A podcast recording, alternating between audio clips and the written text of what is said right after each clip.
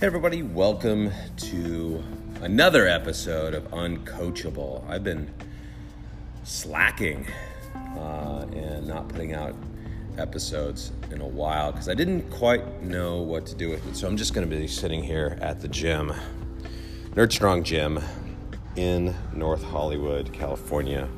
To remind you, my name is Andrew. I'm the head coach and owner of Nerd Strong Gym. And these are my sort of thoughts and observations in running this place and trying to get my thoughts and feelings out uh, out of my scrambled brain. And one of the things that a lot of people have been asking me lately, and I don't know if there's a formula to it, I don't know if there's a solution there, but they ask, when do I start? Or how do I get back to it? So let's go after the first question. When do I start? Well, a little backstory. I've told this many times. I was 38 and I was not as out of shape as I thought. I had this wild idea that I was in shape, and then I was climbing some stairs at my old day job there's only like three flights of stairs.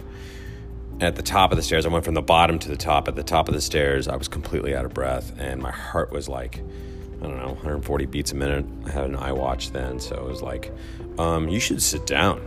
You're you're gonna die. And I don't know why the iWatch had a voice, but uh, it was it was it was caring about me.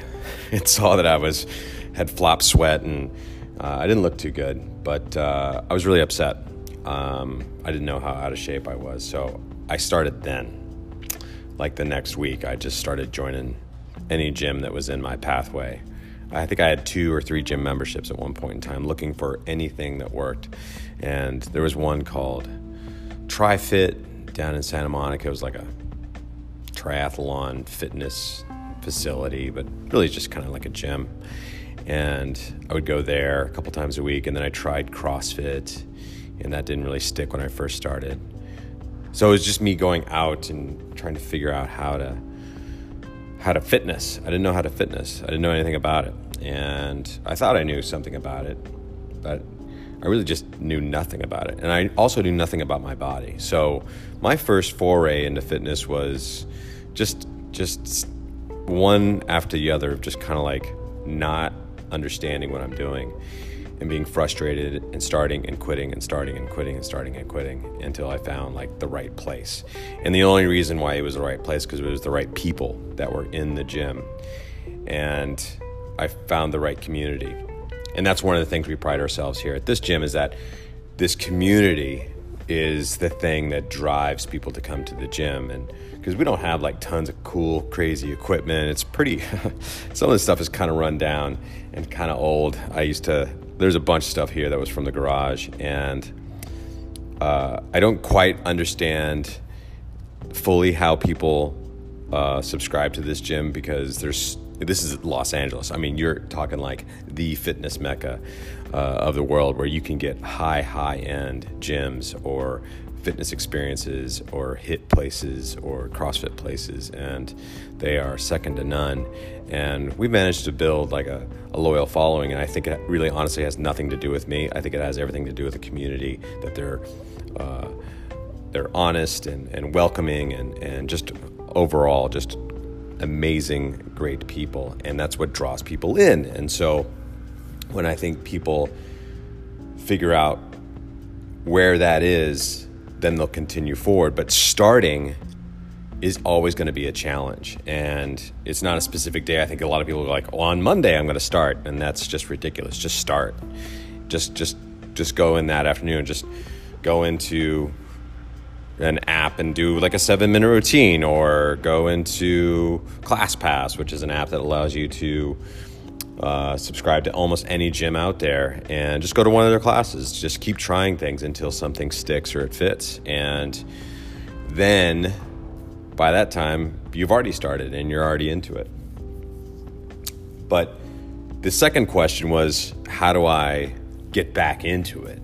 And one of the things I always tell people is you're going to have to make a decision. I can't get you to the gym. I can't make you come here. You're going to pay money, and the money is some sort of psychological impact on you to get you to do the thing. But in all honesty, people will sit there and pay for a gym membership and never go because they haven't made the decision that I'm going to put two feet on the ground, put my clothes on, and get out the door before I can question what the hell I'm doing. So if you can get yourself out the door, start walking to your car, or just start jogging to the gym, or whatever it is, however you transport yourself to that place, then you're already on your way. And so it's like, no turning back now.